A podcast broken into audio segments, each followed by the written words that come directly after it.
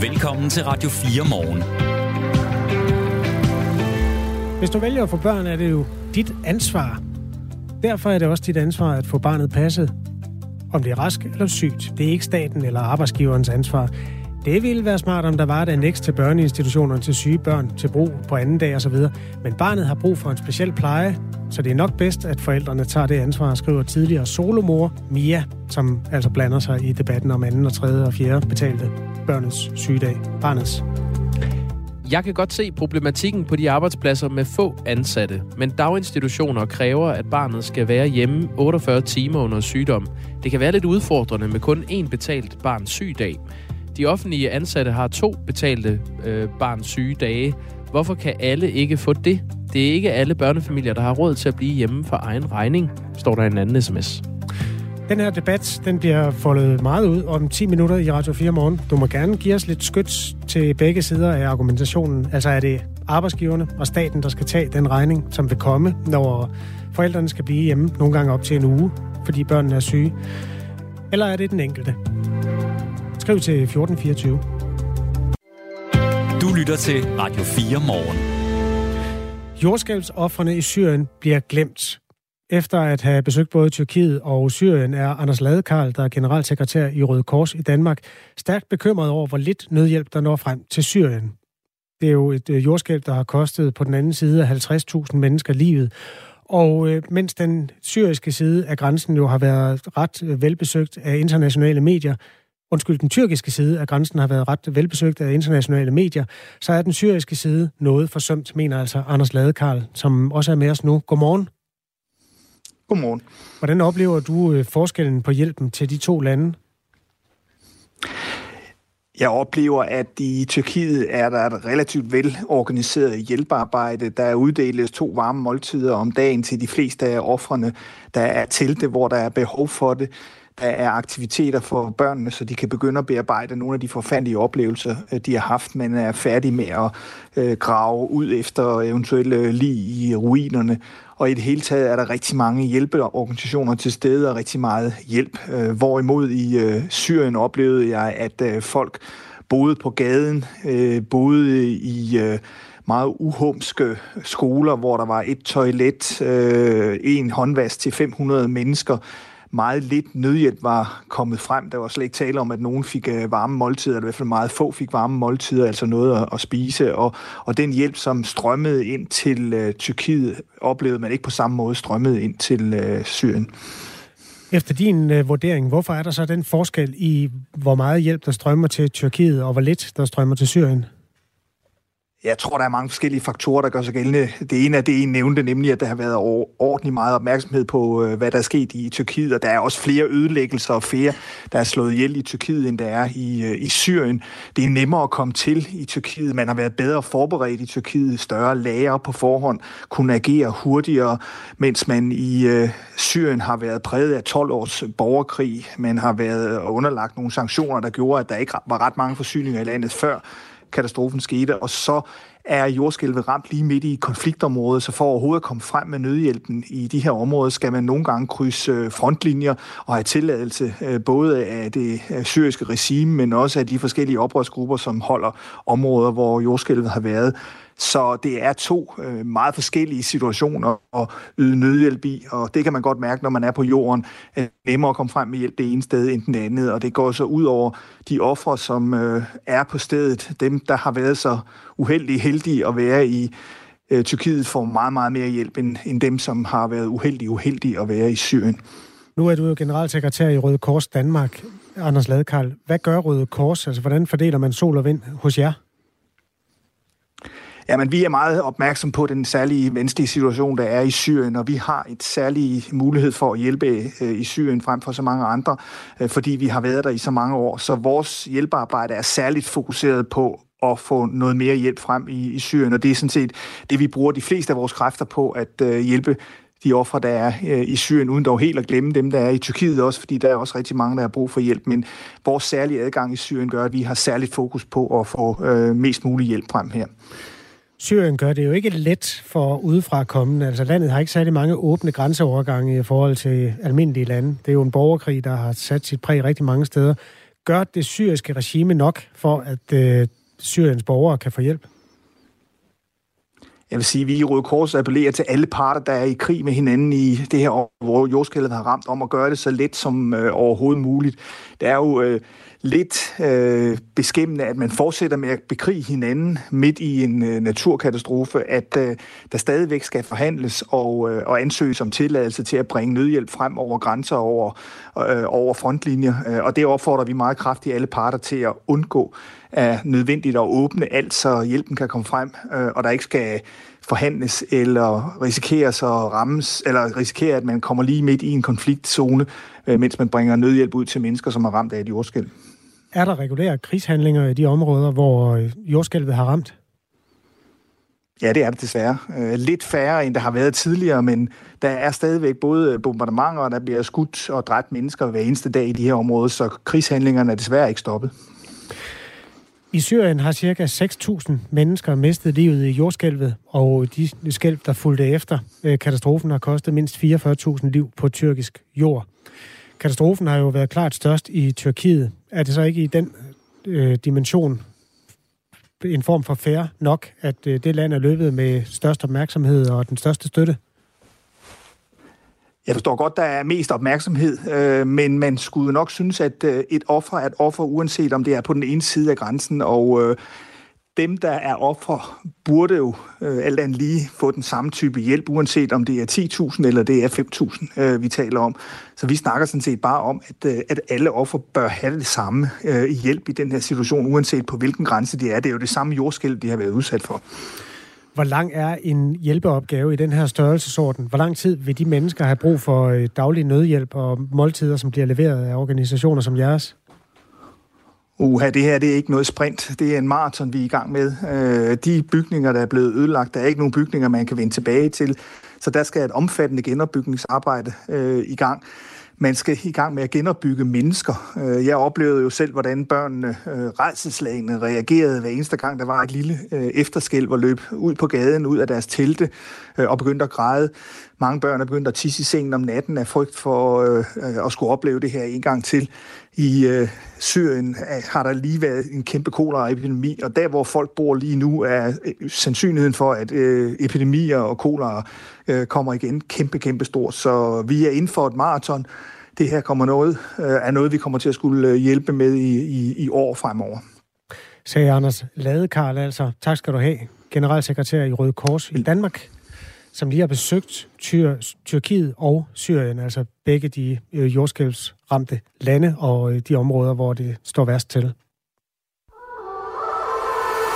Et historisk politisk eksperiment har set dagens lys med den nye SVM-regering. Det er jo nu toget kører i forhold til at træffe svære beslutninger i den eller inderste kreds af regeringen. Hver uge samler Radio 4 et panel af tidligere toppolitikere og rådgivere, der ved, hvad det kræver at regere Danmark. Det tror jeg, de fleste af os har prøvet, at vi skulle op og forsvare et eller andet, som bare stank. Lyt til eksperimentet på midten i morgen kl. 11.05.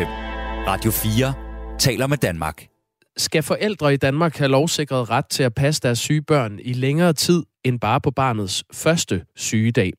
Det mener forældrenes landsorganisation, at det skal de. Og øh, forældrenes landsorganisation vil nu have politikerne på banen, og det sker altså efter en vinter, hvor to ud af tre dagtilbud har oplevet, at syge børn blev sendt i institution, selvom de burde blive hjemme.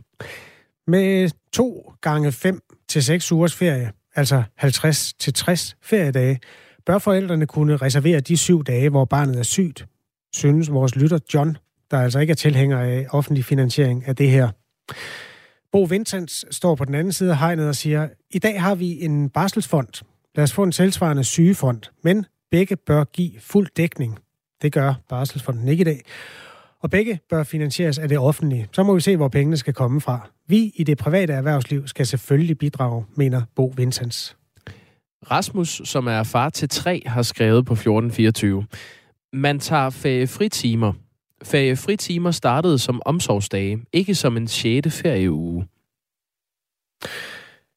Øhm, Bagita gør opmærksom på, at man i Sverige øh, kan holde fri til børnene er raske. Og det, det er rigtigt nok. Hvis vi kigger mod øst, så har man i Sverige en ordning, hvor man har en, en forsikringskasse, sådan en offentlig udbetalingsinstitution, som øh, både lønmodtagere og arbejdsgivere øh, betaler til, og den kompenserer så forældre, der bliver hjemme for at passe det syge barn. Forældre har ret til i Sverige øh, at være hjemme op til 120 dage om året med et sygt barn, hvis altså et barn er sygt så længe øh, og har brug for at være hjemme fra, fra skole eller børnehave. Og i den periode får forældrene så 80% af deres almindelige løn udbetalt under sygefraværet. I Norge og Tyskland har hver forælder som udgangspunkt ret til 10 sygedage med fuld løn årligt per barn under 12 år. Så det vil sige, at et forældrepar har 20 sygedage til hvert barn. Det er klart, når man taler om 120 dage, så er det jo ikke øh, dræn i ørerne eller sådan noget, der gør sig gældende. Så er det formentlig en form for alvorlig sygdom. Der skal vi jo sige, der findes jo også nogle øh, pasningsoverlovsordninger her i Danmark, hvis man står i den situation. Så det er måske den mere ekstreme side af sagen. Men de der gennemsnitligt, var det 9, et eller andet? Ja, jeg har været inde og trække tallene fra Forsikringskassen i Sverige, og der viste det sig, at øh, hver forælder havde 9,4 øh, sygedage sidste år. Altså dem af de forældre, øh, der, der tog barnets første sygedage. Kan I ikke spørge de to politikere, hvornår vi, der ingen børn har, også skal have noget af lavkagen? Hvorfor er det, vi skal sidde tilbage og se på, hvordan ældre og børnefamilier får og får, mens vi andre, der ikke har valgt børn til, eller kan ældes hurtigere, intet får? Vi betaler også ind til fællesskabet, og vi har også udgifter. Kom nu i gang med at lave noget politik, der kommer os alle til gode. Skriver Daniel, der altså øhm, hejser det flag, at når der bruges penge på nogen, så bliver de jo som regel taget fra nogle andre. Det kunne vi da godt gøre. Lad os byde velkommen til to politikere for hver sin fløj. Charlotte Broman Mølbæk er dagtilbudsleder, äh, dagtilbudsordfører hedder det, for SF. Godmorgen. Godmorgen. Og Lars Bøje Mathisen er øh, formand for Nye Borgerlige, og i den her sammenhæng også familieordfører. Godmorgen til dig. Godmorgen. Lad os lige høre fra Forældrenes Landsorganisations formand først, Signe Nielsen. Hun mener nemlig ikke, det er nok, at retten til fri ved barns sygdom bliver forhandlet mellem arbejdsmarkedets parter i overenskomsterne, som det er i dag den model, vi har i dag, den holder jo ikke, for vi risikerer jo netop, at børn kommer syge i institutioner og smitter andre. Og vi ved, at det betyder meget mere sygdom i samfundet. Og vi kunne se det under corona, der gik man jo meget op i at lukke ned, og vi skulle endelig blive hjemme. Men når det kommer til influenza og RS-virus, som rammer små børn rigtig hårdt, så er man rimelig ligeglad og tænker, jamen øh, de må komme afsted, fordi vi kan i hvert fald ikke få dem passet. Charlotte Broman Mølbæk, dagtilbudsordfører for, øh, for SF. Du er enig med øh, FOLA, Forældrenes Landsorganisation, i, at loven skal ændres, så forældre får udvidet ret til frihed under barns sygdom. Hvorfor er det her ikke et spørgsmål, der skal forhandles af arbejdsmarkedets parter? Jo, men det, det øh, handler jo om en større forandring. At det er klart, at øh, vi har den danske model, og på den måde så får vi løst rigtig mange udfordringer. Lige præcis det der meget unikke aftalesystem. Men når du har, har øh, når vi taler om sådan nogle store samfundsmæssige forandringer, som det her forslag betyder, med også væsentlig finansiering til, så synes vi også, at der er et politisk ansvar. Og det er der også, når der er et overordnet strukturelt problem netop med, at alt for mange øh, forældre bliver nødt til at sende deres børn syge afsted i daginstitutionerne. Så, så ligesom at SF øh, gerne har vildt ind og også byde ind med en finansiering til at løfte øh, nogle af de offentlige ansattes øh, løn, så, øh, så går vi også ind og siger, at vi vil gerne være med til at, at understøtte finansieringen af, at man får ret til netop flere øh, sygedage med sit barn. Men SF vil jo også gerne bevare den danske model, og I har øh, kritiseret regeringen hårdt for lige præcis det modsatte her med afskaffelsen af store bededag, altså at bryde ind i den danske model. Og det er jo en grundsten i den danske model, at lønmodtagere og arbejdsgivere selv forhandler arbejdsvilkår i overenskomsterne. Så vil I gøre op med den øh, danske model i SF? Nej, det er også det, jeg prøver at sige, det er, når der skal større øh, samfundsændringer til, hvor vi mener, at børnefamilier skal have mere ro på, de skal have bedre mulighed for at passe på deres syge børn. Det ved vi, det har en rigtig god effekt, både for forældrene og deres arbejdsevne. De ikke bliver for stresset og for presset, men det har også rigtig stor og vigtig betydning for børns udvikling. Og det så betyder, at der skal stor og væsentlig øh, mere finansiering ind i systemet, jamen så mener vi også, at det er et politisk ansvar. Selvfølgelig med en stor respekt for, at det er af, aftalepartnerne, der så skal gå ind og, øh, og i virkeligheden udmynde og finde ud af den, den rigtige model for det. Lars Bøge Mathisen, godmorgen igen. Godmorgen. Uh, vi gør det lige til en debat ved at spørge dig, uh, hvorfor du ikke mener, at forældre skal have udvidet uh, lovbestemt ret til at passe deres syge børn, mens børnene er syge. Øh, jamen det mener jeg, fordi at vi, vi har netop den danske model, og øh, sådan nogle ting som, øh, som de her øh, sygedage, det er noget, som forhandles mellem arbejdsgiver og arbejdstager, og det synes jeg er en meget, meget fornuftig model.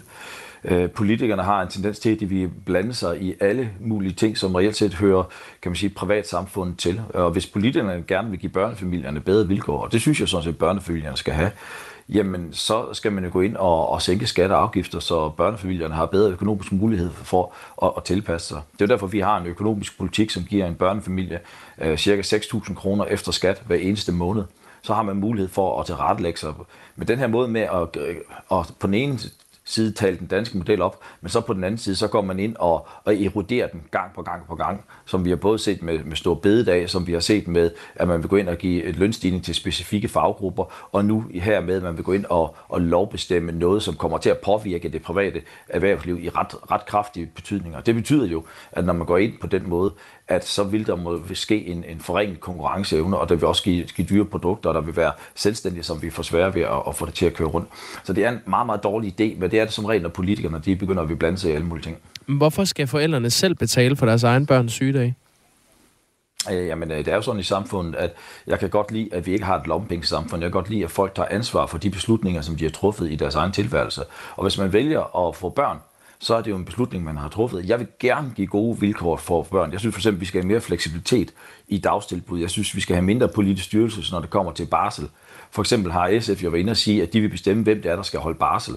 Jeg synes jo, at barselen skal følge barnet, så det giver mere fleksibilitet i familien.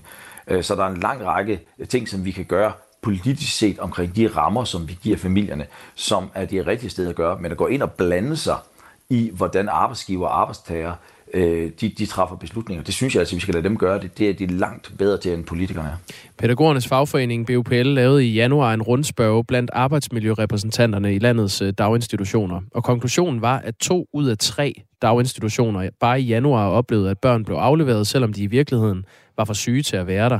Og samtidig havde personalet et ekstraordinært øh, højt sygefravær. Så vi har altså syge børn i daginstitutionerne, som smitter andre børn og personalet, og så har man en øh, fuld cirkel Hvordan vil Nye Borgerlige løse det problem, hvis I ikke vil give forældre bedre mulighed for at, at kunne holde arbejdsfri, når børnene er syge? Ja, man tager stiller også en strømmand op her, fordi jeg har ikke sagt, at jeg ikke vil give dem bedre muligheder. Jeg, jeg, jeg sagde jo netop, at man kunne godt kigge på at give bedre muligheder. Og det kan man gøre ved at give bedre rammebetingelser. Det kan du gøre ved, at, at øh, de omsorgsdage, som, som du har, kan man sige, det offentlige, det kan også være, at man skulle kigge på det, om folk gerne vil have det private. Der er jo en årsag til, at man nogle steder i private ikke har valgt at gøre det. Det er fordi, at man synes, at man har i det private valgt at sige, at man hellere vil have øh, lønstigninger. Og skulle jeg så som politiker gå ind og bestemme, at de mennesker, som arbejder i det private, at de siger, nej, nu skal I ikke have lønstigninger, nu skal I have de her ting i stedet for. Øh, det synes jeg vil være meget upassende, at gå ind og blande sig i. Så jeg, jeg har en stærk tillid til, at når øh, arbejdsmarkedet er indrettet på den måde, men så er det fordi fagforeningerne og arbejdsgiverne har på vegne af deres medlemmer vurderet, at de hellere vil have nogle lønstigninger. Det jeg så gerne vil gøre, det er, at jeg vil gerne sætte skatter og afgifter ned generelt set i samfundet, så folk har flere penge til sig selv. Når folk har flere penge mm. til sig selv i samfundet, så betyder det måske også, at det, de går til øh, lønforhandlingerne, det, de går til overenskomstforhandlingerne med, det måske reelt set er bedre vilkår for at være, være børnefamilie, i stedet for, at det automatisk er bedre vilkår om, at alle penge skal bruges på lønstigninger. Og det vil man netop kunne gøre ved, at man sætter skatter og afgifter generelt i samfundet. Lad os lige høre fra Charlotte Broman øh, Mølbæk på den idé, altså øh, dagtilbudsordfører for, for SF. Er det en idé at sætte skatten ned, så forældrene bedre selv kan administrere, de har flere penge mellem hænderne, og så kan man bedre finde ud af, hvordan man kan indrette sig? Nej, altså jeg synes, den rammer helt skævt ind i, hvad problemet i virkeligheden er.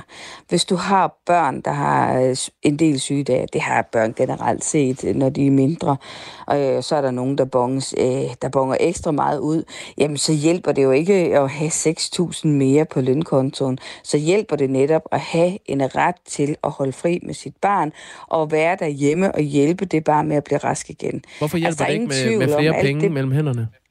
Jamen, fordi du har en aftale med din arbejdsgiver om, at du skal møde ind hver dag.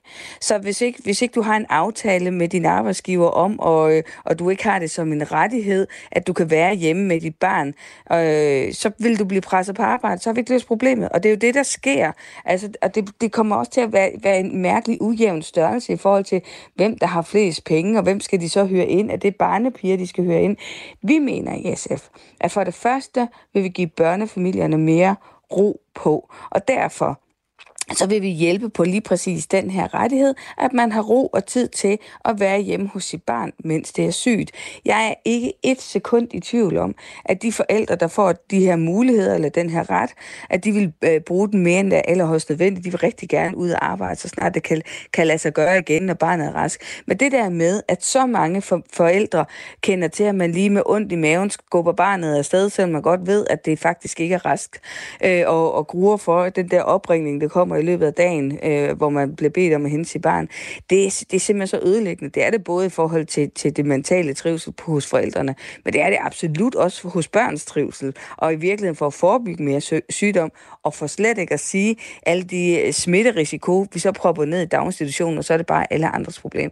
Og det er det problem, at SF vil adressere. Så kan vi sidde og tale udenom og skælde SF ude, og så er det den danske model. Så tror jeg bare lige, man skal huske at være helt skarp på, hvad den danske model er, og hvad det egentlig er, jeg prøver at sige, og hvordan vi gerne vil have det til at, at, at udmynde sig. Og det er at sige, når det er så store strukturelle problemer, der har med vores samfundssammensætning at gøre, så mener vi også, at vi politisk set har et ansvar. Ligesom når vi mener, at strukturelt set alt for mange offentlige ansatte har for lavt løn.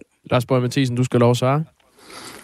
Ja, men det var fordi, det, det ene, hun siger, er ganske ikke faktuelt korrekt, fordi du har en mulighed i dag under det, der hedder force majeure, at tage et, et, et sygedag med barnet. Det er bare uden løn. Så, så den mulighed er der allerede. Så ja, det er, bare det er ikke lige, en rettighed. På plads det er en mulighed, det, det er ikke en rettighed. Det, det er Nej, mulighed, det, det, er, det er ikke en rettighed. Et... Og dermed kan du blive Præcis, presset som det, arbejdstager, kan du blive presset på arbejde. Jo, jo, men det er det, jeg siger, at du har en mulighed, du har ingen rettighed, og dermed kan du blive presset på arbejdet, på, til trods for, at du har et barn, der, der måske øh, ligger og brækker sig helt vildt af høj feber. Ja, men, men det, altså forestillingen om, at arbejds, altså forestillingen om, at arbejdsgiverne og arbejdstager derude er sådan to modstridende partner, som bare ønsker det og gør det så dårligt for hinanden. Altså, det, jeg har simpelthen grundlæggende anden opgaver eller tilgang til, hvordan jeg betragter arbejdsmarkedet, og hvordan jeg ser arbejdsmarkedet på. Øh, jeg kender ikke til, øh, hvor der er mange arbejdsgiver, der ikke prøver på over for arbejdstager at finde en løsning på det, hvis de har et barn, der er syg. Øh, og jeg synes ofte, at man fra den her side fra, fra SF's og fra Socialistens side sætter sådan en modstand, altså den her klassiske, at arbejdsgiver bare prøver på at tryne arbejdstager. Det er simpelthen ikke den måde, jeg opfatter arbejdsmarkedet på i dag. Jeg tror faktisk, der er en kæmpe gevinst i, øh, også fordi vi har, vi har mangel på arbejdskraft, at det er sådan, at man har nogle gode vilkår, og jeg, jeg ser virksomheder gå langt for, at de arbejdstager, der er derude, får ordentlige vilkår til, også når det er, der, der er barn, der er syg. Når man går ind her og vil, vil politisk diktere, hvordan de skal gøre det. Så skal man bare huske på, at der er en masse, masse af små virksomheder, for eksempel frisører, øh, måske smedebutikker og andre ting, som vil få meget, meget svært ved at kunne have en forretning drivende rundt, hvis man går ned ad den her sti og politisk bestemmer det. Derfor er det helt nødvendigt, at det er noget, som arbejdsgiver og arbejdstager finder ud er i sammenhæng, fordi de kender til deres branche, de ved, hvad der kan lade sig gøre inden for, fordi om du er små og mellemstore virksomheder, om du er en øh, øh, selvstændig med måske en ansat eller to ansat. Det er bare en meget, meget anden virkelighed, som hvis du er et stort selskab som, som Mærsk. Og det er netop derfor, at når politikerne går ind og blander sig og laver sådan en one size fits all ind på det, så kommer man faktisk til at skade arbejdsmarked, selvom jeg, jeg anerkender, at det er de bedste hensigter, man har, men de værktøjer, de redskaber, man bruger, er ganske enkelt de forkerte i det her tilfælde. Og der skal man gå ind og kigge på rammebetingelser i stedet for. Man skal gå ind og kigge på, godt kan vi gøre dagstilbud mere fleksibelt, så de passer til det arbejdsmarked, vi har nu, som ikke er et 8-16 arbejdsmarked. Øh, så der er en lang række andre værktøjer, man kan gå ind og kigge på. Men at gå ind fra politisk side og diktere og endnu en gang gå ind og blande sig i den danske model på de her områder her, det synes jeg er, er, er forfejlet. Faktum er, at øh, vi i Danmark har øh, øh, ringere mulighed for at, at kunne tage fri ved, ved barns sygdom, end man har i øh, Sverige og i Norge og i Tyskland. Øh, Lars Bøge Mathisen, lige kort. Du vil jo gerne øh, slå nye borgerlige op på at være familiernes parti. Hvor, hvorfor er det, at øh, familier med børn skal stille så meget ringere i Danmark? Øh, det mener jeg heller ikke, at, øh, at de skal. Øh, og jeg, jeg mener jo netop også, at ved at, at give bedre rammebetingelser, så er det, som jeg sagde før, så vil det være sådan nogle ting, man kunne tage op i, øh, i overenskomstforhandlinger. Der er også den forskel på Norge og Sverige, det er, at de har et markant lavere skattetryk, end hvad vi har i Danmark. Og det er jo netop derfor, at de så kan lave bedre betingelser for børnefamilierne. Og, og vores økonomiske politik gør faktisk, at vi vil lande på et skattetryk, som, vi, som er svarer til det svenske. Og det vil ja så åbne op for, at man kan lave bedre vilkår for børnefamilierne. Mm. Så jeg er meget, meget enig i, at det er den rigtige vej at gå, som Norge og Sverige gør. Og det er ved at sænke skattetrykket. Automatisk vil du se de her ting. Det vil også gøre, at der vil være nogen, der vil have mulighed for og måske ikke være på fuldtidsarbejdsmarkedet. Man skal huske på, at i Danmark, på grund af, at vi har verdens højeste skattetryk, så er det stort set nødvendigt for en normal børnefamilie, og begge to har fuldtidsarbejder på 37 timer. Hvis det er således, at du har øh, en, en, som kan måske gå på, være på halvtid, mens dine børn er små, så har du også en langt større fleksibilitet i din hverdag til at tage de her dage, når dine børn har det skidt. Men det kan man ikke i Danmark, fordi partier som SF insisterer på, at pengene skal ind forbi dem, og de skal sidde og administrere borgernes penge, i stedet for at lade dem blive der i borgernes lomme, så de kan retlægge deres hverdag. Vi, øh, vi er desværre presset af en nyhedsudsendelse. Jeg er sikker på, at vi kunne øh, debattere det her øh, fortsat. Men Charlotte Broman Mølbæk fra SF, du fik det første ord, så Lars Bøje Mathisen fik det sidste. I skal have tak begge to, fordi I var med. Det var slet en god dag. Ring til Radio 4, tag også den her debat op, så hvis man har noget på hjertet i den, så skal man bare tage luft ind nu, og så øh, finde telefonen frem. Øh, det udspiller sig 5 minutter over 9 og to timer frem. Nu har Thomas Sand taget luft ind. Klokken er halv ni. Nu er der nyheder på Radio 4. Henriette Ærgermand, der 20. februar trak sig som politisk næstformand for Nye Borgerlige, har nu meldt sig helt ud af partiet, det skriver lokalmediet sn.dk. Hun fortsætter nu i stedet som løsgænger i kommunalbestyrelsen i Kalundborg Kommune. Ifølge Tony Volby Petersen, der også har trukket sig fra kommunalbestyrelsen, var det ikke rigtig frivilligt, da Ærgermand trak sig som næstformand. Inflationshjælpen på 350 millioner kroner til midlertidige huslejen, huslejenedsættelser, der blev aftalt i sidste måned, kommer først på den anden side af sommerferien, det oplyser Landsbyggefonden, hvorfra pengene skal komme. Landsbyggefonden forventer, at der kan udbetales huslejestøtte til de relevante boligafdelinger med effekt på selve huslejen fra og med september 2023, lyder et skriftligt svar til DR. Hjælpen får formentlig også længere udsigter end september. Det er ifølge DR Social- og boligminister Pernille rosenkrantz teils vurdering, at det bliver senere end september måned, før pengene faktisk kommer ud. Når hjælpen ikke kan komme hurtigere ud, skyldes det, at det kræver en lovændring at få pengene ud til lejerne, og det arbejde skal gøres ordentligt, siger ministeren til DR. Hos Møderhjælpen mener direktør Nina Thomsen, at det vil have gjort en kæmpe forskel for mange familier, hvis udbetalingerne var sket allerede i marts eller april. Jamen netop fordi det er huslejen, som mange familier har svært ved at, ved at betale, jamen det jeg frygter allermest, jamen det er jo, at der er mange, der bliver, der bliver tvunget ud i dyre kviklån, men sådan set også, at der, der er familier, der, der ikke har råd til at betale deres øh, husleje, og derfor bliver nødt til at gå for hus hjem. Hun kritiserer regeringen for at skubbe sit ansvar over på andre aktører. Der er efterhånden et, et, et temmelig tydeligt mønster, som går på, at lige så snart regeringen skal hjælpe de fattige familier, så sætter de nogle andre øh, forbrugere. Så sætter de landsbyggefonden, så sætter de civilsamfundsorganisationerne, så sætter de kommunerne til at ud, lave udbetalingerne jeg, jeg synes, det er regeringens ansvar, og jeg forstår ikke, at man ikke har fundet en løsning, som gør, at man kan give familierne akut hjælp. Det er det, de har brug for. Der er fart på fødevarepriserne i Sverige, og i februar steg de med rekordfart. Særligt babymad er blevet dyrere. I løbet af februar steg priserne på fødevarer i Sverige 2,5 procent. Det er over dobbelt så meget som i hele 2021, hvor priserne steg 1,1 procent. Målingen er lavet af Matpriskollen, som er en svensk app til at sammenligne dagligvarepriser og tilbud. Siden begyndte at måle prisstigningerne i 2015. Prisstigningerne i februar er de højeste i en enkelt måned, men der er stor forskel på, hvor meget forskellige fødevarer er steget i pris. I februar er især mad til de yngste blevet dyrere. For eksempel er prisen på velling steget 11,7 procent i februar, mens dåser med babymad er steget 9,3 procent. Også klemmeposer med for eksempel frugt eller grødblandinger er blevet dyrere. Her er prisstigningen på 5,5 procent. Ser man på prisudviklingen over 12 måneder, er dagligvarer i Sverige blevet 15,2 procent dyrere, mens det for fødevarer alene er 17,8 procent ifølge TT. I Danmark har prisstigningerne ikke været helt så voldsomme. Her er fødevarene blevet 14,5 procent dyrere det seneste år, ifølge Konkurrence- og Forbrugerstyrelsen. Antallet af tvangsauktioner på boligmarkedet i Danmark stiger i februar og når det højeste niveau i mere end to år, det viser nye tal fra Danmarks Statistik. I februar var der 153 tvangsauktioner, hvilket er 42 mere end måneden før. Knacks-gitarristen Per Christian Frost er død, det oplyser hans familie på Facebook. Det er med et tungt hjerte, at jeg må meddele, at Per Frost, vores elskede mand, far og farfar, er gået bort, skriver sønnen Karl i et opslag.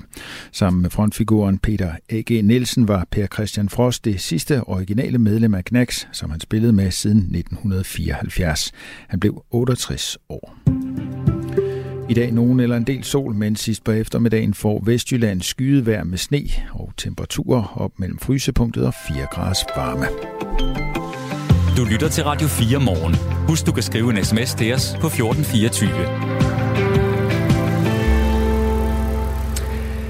I sidste uge fortalte transportminister Thomas Danielsen, at han vil undersøge muligheden for at lade privatpersoner bidjobbe som taxachauffør på landets små øer og i de yderområder, hvor det ikke er nogen guldrettet forretning at øh, drive taxakørsel. Han vil simpelthen ryste posen på taxaområdet for at komme manglen på taxaer til livs.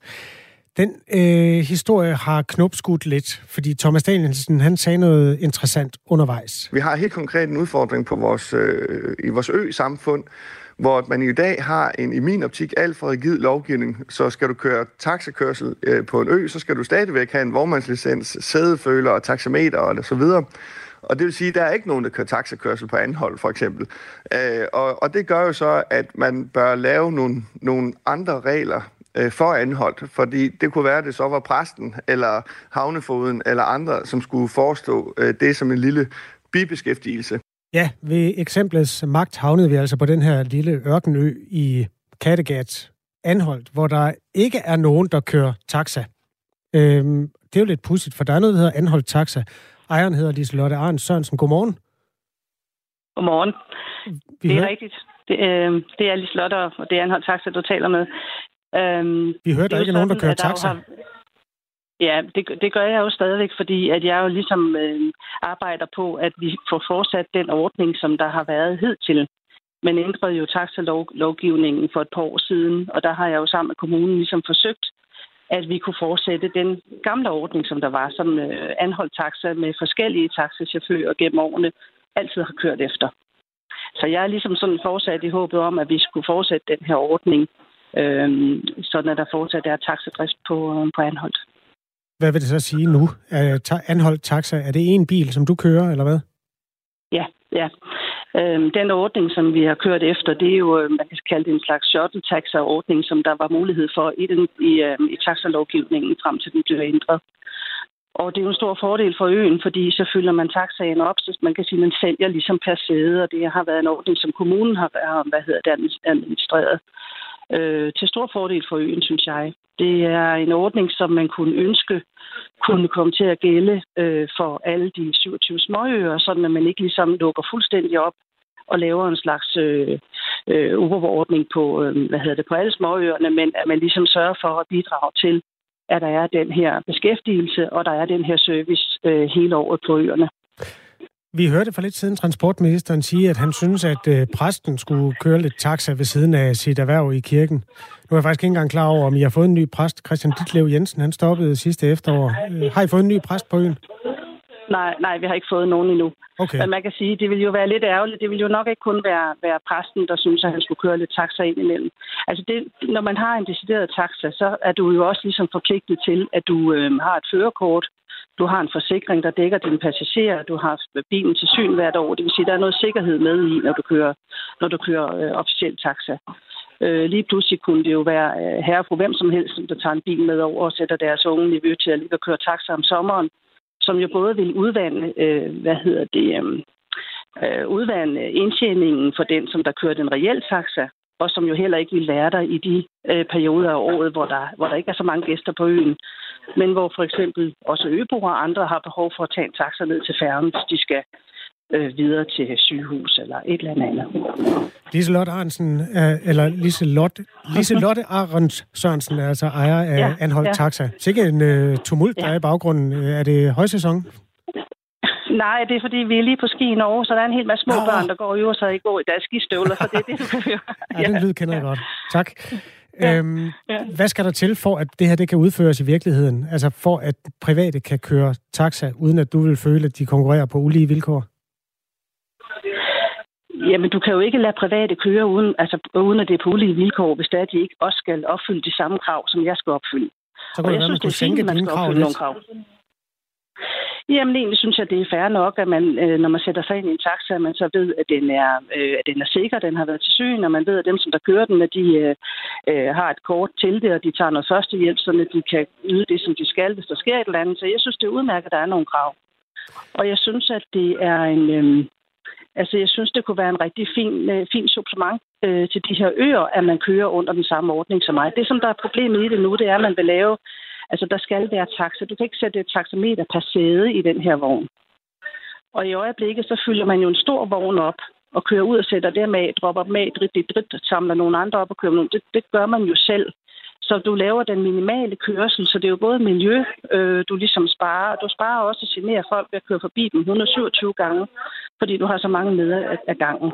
Så det er både, øh, altså, øh, altså jeg synes jo, det er godt for øen på alle mulige måder, at man har en, en, øh, en reel taxa, der kører og som er, kan være en bibeskæftigelse til, til nogen derovre. Men der er jo ikke nok til 28 taxaer. Det er der jo ikke øh, kundegrundlag nok til. Hvis der havde været det, så havde kommunen jo tidligere mm. udstedt flere bevillinger på anhold, for eksempel. Ikke? Liselotte Arndt Sørensen, altså ejer af Anholdt Taxa, som øh, ved eksemplets magt er havnet i de her overskrifter, som øh, Thomas Danielsen, transportministeren, han står for. Han øh, siger til dag i Ritzau, at han ikke har lagt sig fast på modellen endnu, men han afventer en analyse af taxakørslen på småøer og i yderområderne. Øhm, vi skal også ja, lige have... Det godt. ja, det kan være, at vi bare skal slippe dig, Liselotte, så I kan komme ud i sneen. Øh, det er jo nogle dyre dage, I har der det går nok. Okay, Nå, jamen, du er velkommen ja. til at blive hængende i hvert fald, fordi vi skal hilse på Torben Kirketær, der er formand for Dansk Trans- Persontransport Takta Sektor. Godmorgen. Godmorgen. Det er altså brancheforeningen for øh, det her erhverv, hvor man har en masse krav, man skal leve op til for at få lov at transportere mennesker, og hvor man også vil opleve en større konkurrence, hvis nu private kan få lov at køre med, rundt med kunderne, for eksempel i de perioder, hvor der er super travlt, og alle skal i øh, sommerhus på samme tid. Hvad er jeres øh, grundlæggende indstilling til den, det, det forslag, eller i hvert fald den øh, udmelding fra transportministeren? Jamen altså, vi er sådan umiddelbart meget på linje med, med den lokale vognmand over på Anholdt. Altså, vi er jo underlagt nogle øh, strenge krav til økonomi og dataopsamling og vandens krav og, og vognene, som hun beskriver. Og, og jamen, de ting skal jo stadigvæk fortsætte under en eller anden form. Øh, vi er jo nødt til at have noget, noget styring på, på dem, der kører og deres køretøjer. Så, så, så det er vi faktisk meget på linje med hende, at, at det, det skal egentlig være noget, noget, noget af det samme, der skal fortsætte der. Nu har anholdt jo bare et af tusind steder, hvor det kan være svært at få en øh, vogn. Så nu løfter vi sådan helt op i helikopteren.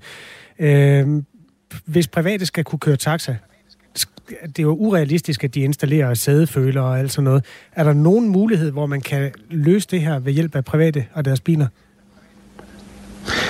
Øh, jamen selvfølgelig er det det, hvor der er vilje er der en vej, ikke også? Øh, men, men jeg synes jo, at man har et øh, arbejde i gang i ministeriet, hvor, hvor man kigger på de her landdistrikter. Jeg synes jo et eller andet sted, at, at der skal man tage de her små ører med, så man kan se, om man kan finde nogle løsninger på det. Det tror jeg da godt, man kan. Øh, men, men jeg tror også, man skal lade være at gøre taxameter og føler problemet øh, eller udfordringen større end det egentlig er, fordi så stor en udfordring er det jo faktisk ikke. Det tror jeg godt, man kan løse rent teknisk.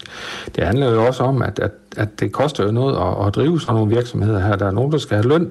Øh, det er jo lige så meget betaling, det er egentlig måske bunder i, ikke også? Øh, hvem skal betale for det her beredskab, når der ikke er noget at køre med, sådan der, der er en chauffør, der står standby. Så jeg tror, der er mange vinkler på det her her.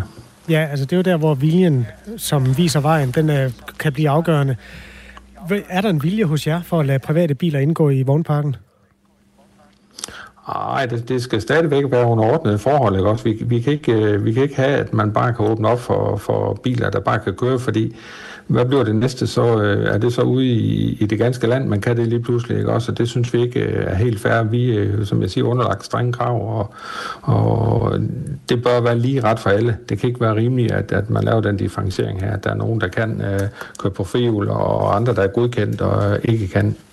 Det, der er omkostningen, når øh, der ikke er nogen vogne at få, det er, at mennesker skal stå og vente uendeligt, og at man måske ender med at hyre naboens søn, eller hvem der nu er alligevel, for at køre den tur. Fordi der er altså, som det er beskrevet, en taxa på anholdt, og det gælder jo mange yderområder. Der simpelthen ikke er det antal vogne, der er brug for i belastningsperioder.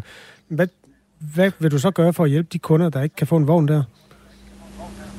Jamen, vi anerkender udfordring. Altså, det er ingen tvivl om, det er jo desværre ikke kun på de små øer, der er også nogle landdistrikter, hvor, hvor det er svært at få en vogn. Men grundlæggende handler det om, at der ikke er et stort marked. Jo.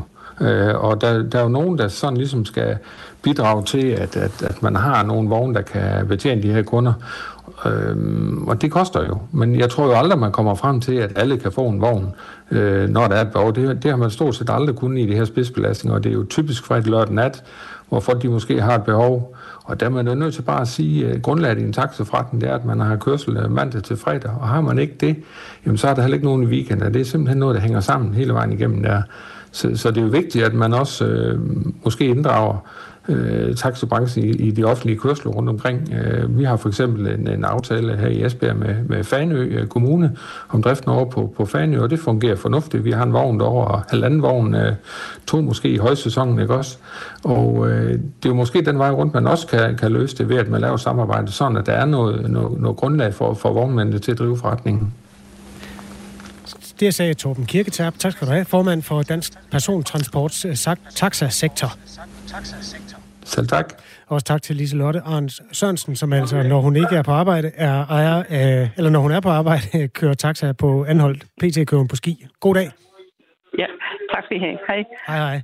Kvart i ni er klokken. Du lytter til Radio 4 morgen med Jakob Grosen og Kasper Harbo. Radio 4 taler med Danmark.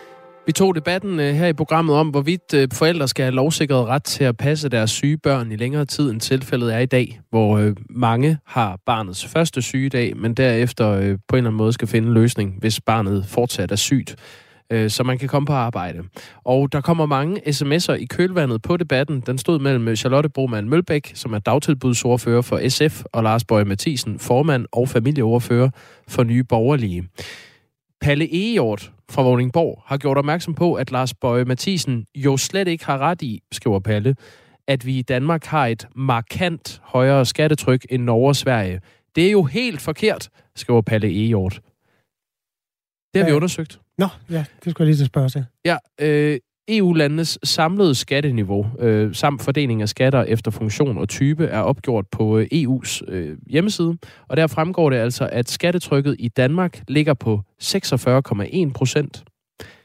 Skattetrykket i Sverige ligger på 43 procent, og skattetrykket i Norge ligger på 38 procent. Så det er lavere i Sverige og i Norge. Så kan man altid, det er jo relativt, hvad man synes er markant.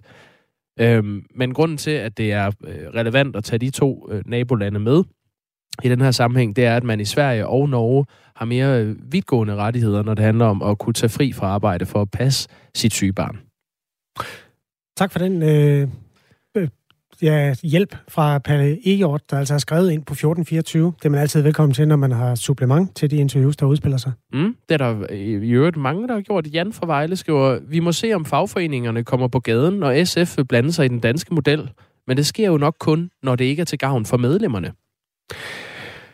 Hvis alle os med børn bare kan blive hjemme ved sygebørn, så bliver det jo mindre attraktivt at ansætte småbørnsforældre. Forslaget virker meget ugennemtænkt, skriver et af de mennesker, der øh, også har børn og har noget på hjerte i den her debat. Og Dorte skriver, barnløse kan glæde sig over, at der er personale til at passe dem, når de har brug for det. Og de har ikke det kæmpe ansvar og arbejde, det er at opfostre børn. Så betal jeres skat med et smil. I er snot forkælet. Knus, Dorte. Debatten her øh, refererer tilbage til, at øh, flere lytter har skrevet, hvad skal de øh, barnløse så have, når nu der skal bruges penge på børnefamilierne? Børnefamilierne koster lidt i forvejen. De giver også noget på den lange bane, fordi vi vil gerne have flere mennesker i vores land. Øh, den debat er også ret basal og dukker op i flere versioner. Ja, Lea Ries har faktisk et konkret forslag til, hvordan øh, den her problematik med de syge børn i daginstitutionerne, fordi forældre ikke øh, kan blive hjemme og passe dem, kan løses. Lea skriver, Jeg har fundet løsningen. Forældre skal kun betale for dage, barnet er i institution. Om det så er forskelligt per måned eller med tilbagevirkende kraft så skabes der incitament for, at forældrene passer selv, og færre pædagoger skal tilknyttes den enkelte institution. Uh. Jamen, der er jo mange steder, hvor det her griber ned i den måde, vi driver samfund på i dag, og der er mange steder, man kan skrue. Den der, den var ny i debatten faktisk. Ja, og måske også nogle faldgrupper i forhold til at få lagt en vagtplan, der hænger sammen, hvis man ikke ved, hvor mange syge børn der er på de forskellige dage. Men øh, point for at, at brainstorme, Lea, det kan man gøre på 1424 her i Radio 4 morgen. Eller ja? i Ring til Radio 4 der begynder om 17 minutter. Karoline, øh, vores øh, kollega, er vært og tager blandt andet den her historie op. Det er jo et debatprogram, der tager nogle af de så mere menneskenære emner og folder dem rigtig godt ud sammen med de mennesker, der hører programmet. Ja, og øh, vi ved også, at det røde hjørne, altså det røde øh, politiske debatprogram her på kanalen, som går i luften kl. 11, debatterer det her. Der er Rasmus Stoklund fra Socialdemokratiet, Sigurd øh, Agersnap fra SF og Trine Mack fra Enhedslisten på plads. Og de kommer også til at debattere, om der er brug for, at politikerne griber ind og, øh, og laver en eller anden form for udvidet ret til forældre, der skal passe syge børn. Birgitta, hun lyder, mm, som om hun har svensk oprindelse, og det er jo dejligt at have mennesker med, der ved, hvad de snakker om. Mm. Hun skriver, i Sverige kan forældre holde fri til deres børn er raske. Efter syv dage kræves en lægeerklæring. De får typisk en ydelse på 80% af deres løn. I Norge har forældre ret til 20 omsorgsdage om året. Og hvis du har tre eller flere børn, så har du ret til 30. Det er altså det er to og en halv dag per måned, hvis du har tre børn. Det er rigtigt, ja. Det er, øh, ja, der er ting, der er, der er nemmere, hvis man tager nordpå. Tak for... Eller sydpå. Ja, jeg tror ikke lige den sociale side af sagen. Der tror jeg måske, du skal tage nordpå, hvis du vil have det bedre. det er nok rigtigt. Og højere løn. Godt, 10 minutter i 9 er klokken. Det er Kasper Harbo og Jakob Grusen, der er din værter her til morgen. Godmorgen. Du lytter til Radio 4 morgen. 33.000 kvadratmeter er taget på Region Syddanmarks nye universitetshospital, Nyt OUH hedder det, i Odense, er blevet lagt forkert. Altså taget. Det svarer til næsten to tredjedele af taget på hospitalet, der er lagt forkert. Det skriver Fyns Stifttidende her til morgen, og det er grobunden til, at der skønnes at være 400 rum og 200 toiletkabiner til sengestuer, som er blevet angrebet af skimmelsvamp. Det kunne selv samme medie afsløre for nylig. Kenneth Holm er øh, vicedirektør i projektorganisationen for Nyt Odense Universitetshospital, altså Nyt OUH, og han er øh, naturligvis ærgerlig over den fejl. Når man, øh, når man laver sådan et råhus, øh, så øh, får man jo lukket med søjler og bjælker og dækelementer, og det, øh, det sker jo i det. I dansk klima, hvor der nogle gange kommer lidt vand ned ovenfra, og, og i sådan en periode, så, så kommer der jo vand ind, ind i byggeriet. Det er jo helt naturligt. Og når man så når et sted, jamen så, så skal der jo lægges, øh, lægges noget membran ud. Og den første periode, der vil der ske lidt afdrypning inde i huset fra, fra dækelementerne. Der er kommet vand i øh, i forbindelse med transport og oplæring på byggepladsen. Det er der sådan set ikke noget unormalt i. Men, øh, men efter, efter en periode, så finder vi så ud af, at der bliver ved med at komme vand ned. Og, øh, og det begynder vi selvfølgelig at, at kigge lidt nærmere på i samarbejde med vores totalentreprenør, og det viser sig så, at en del af det membranarbejde, der er lavet, det, øh, det er det er mangelfuldt. Altså der er, der er huller i, og der kommer fortsat vand ned. Det er et firma, der hedder Jysk Tagpap, der har en del af entreprisen. Og øverst står den italienske virksomhed Mako. Og det er en øh, tagpap-løsning over hele byggeriet, der er lagt. Det fortæller Kenneth Holm. Under det her tagpap skal der ligge en beskyttende mem- membran, der skal holde fugt ude. Og det er ifølge Kenneth Holm her fejlen er sket. Altså de, øh, de fejl, som man, man ser i forbindelse med membranarbejde, det er, det er oftest, at det ikke er øh, tilstrækkeligt øh, grundigt sammensvejs, så det vil sige overlæget imellem de her baner af en meters bredde. Øh, det svejser man sammen med, med ild. Øh, der kan være svejsninger, som ikke er, er, er helt tætte, og lige sådan ude, ude langs kanterne kan der også være, være noget, der ikke er helt tæt. Og så har vi så også registreret, at der nogle steder i den her membran faktisk også er nogle huller.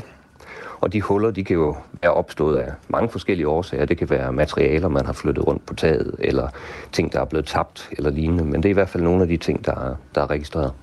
Vicedirektøren i projektorganisationen for Nyt OUH, Kenneth Holm her, han mener, at der desværre er tegn på, at det er et dårligt håndværk, der ligger bag fejlen.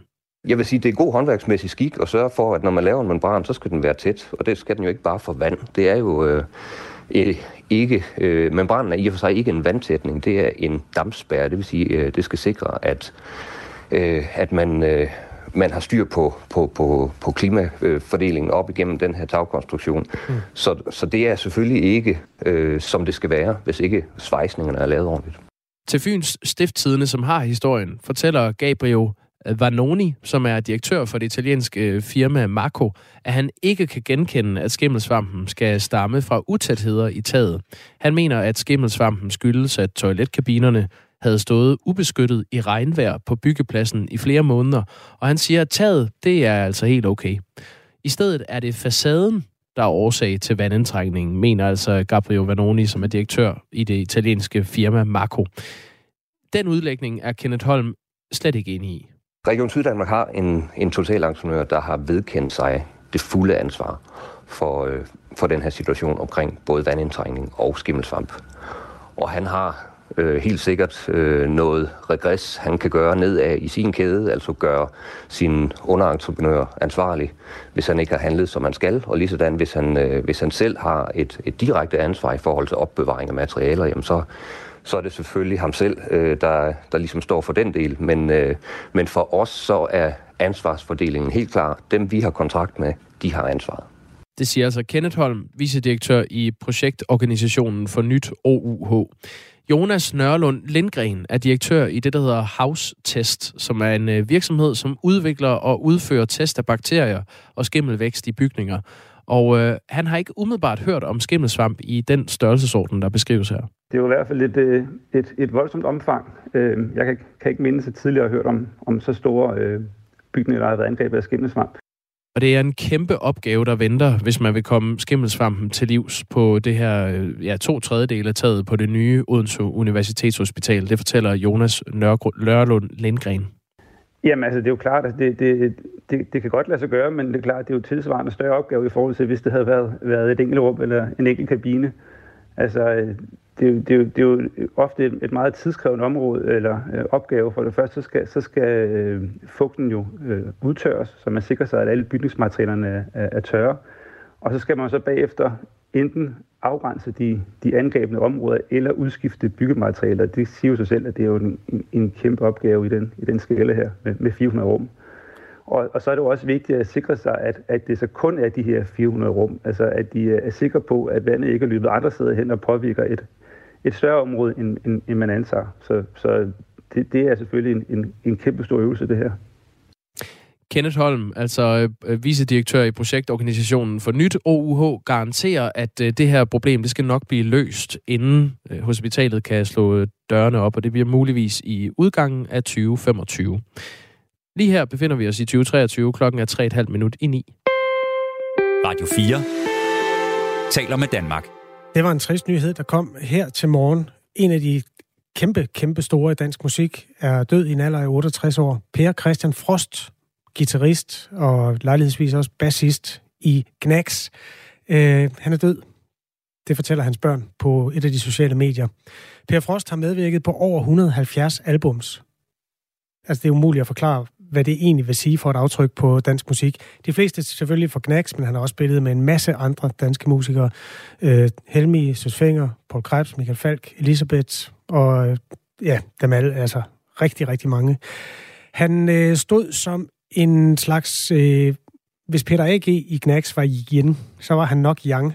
Altså, hvor Peter A.G. var den der fuldstændig flagrende, øh, vanvittige skikkelse nogle gange. Så stod han jo sådan lidt statisk, øh, lignede en, en bibliotekar, der holdt øje med bøgerne på et bibliotek, mens han, han spillede sin soli. Og udgjorde jo også sådan musikalsk en form for rygsøjle i det der vanvidsunivers. Øh, han var undervist på konservatoriet og var også lejlighedsvis øh, kapelmester forskellige steder. Altså den musikteoretiske, øh, intellektuelle del af musikken, den kom fra ham. Så det var jeg ked af at høre. Skal han have lov? Det synes jeg næsten. Han har jo spillet med øh, Knacks helt frem til sin øh, bortgang. Lad os ære ham med lav sol over Aarhus.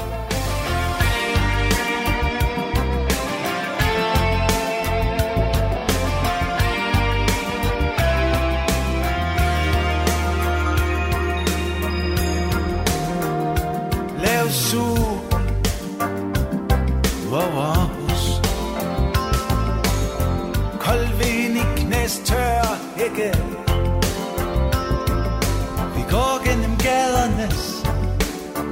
labyrint. For at lære at se, må man kigge. Lav sol over os. Skygger i læ bag kanapper. En bil skrutter væk og drejer forbi.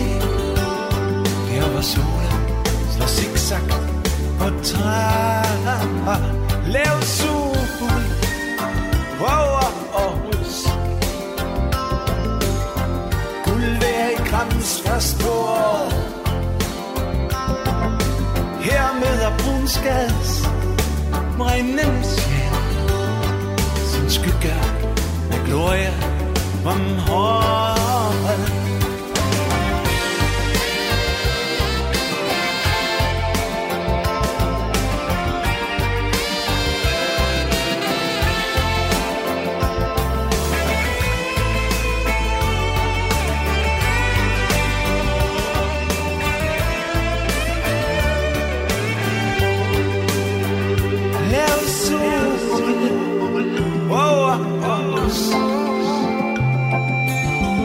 Frostvæskepop gør mig svimme